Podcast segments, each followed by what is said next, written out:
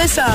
Lights, camera, action. That's entertainment. All right, the watch list is brought to you by Twin Peaks. UFC champion Alexander Volkanovski takes on the Korean Zombie in the featherweight title bout. Get to Twin Peaks for knockout views from every angle. Oh, and that cold beer, too. Google just leveled up. You can now search with a picture and text at the same time. Happy Googling.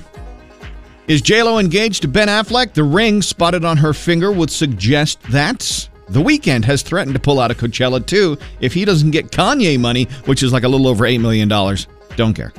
I mean, honestly, Coachella, you, the, the, the ship is sinking, I feel like. Netflix has a new reality love series called The Ultimatum Marry or Move On. Uh, what could possibly go wrong? That sounds uh, that sounds like a dumpster fire. And if you have eighty-seven and a half million dollars, you can buy Mark Wahlberg's Hilltop Beverly Hill man- mansion. They're calling it a palace. I wonder what a home inspection costs on a place like that. I mean, you know, just curious.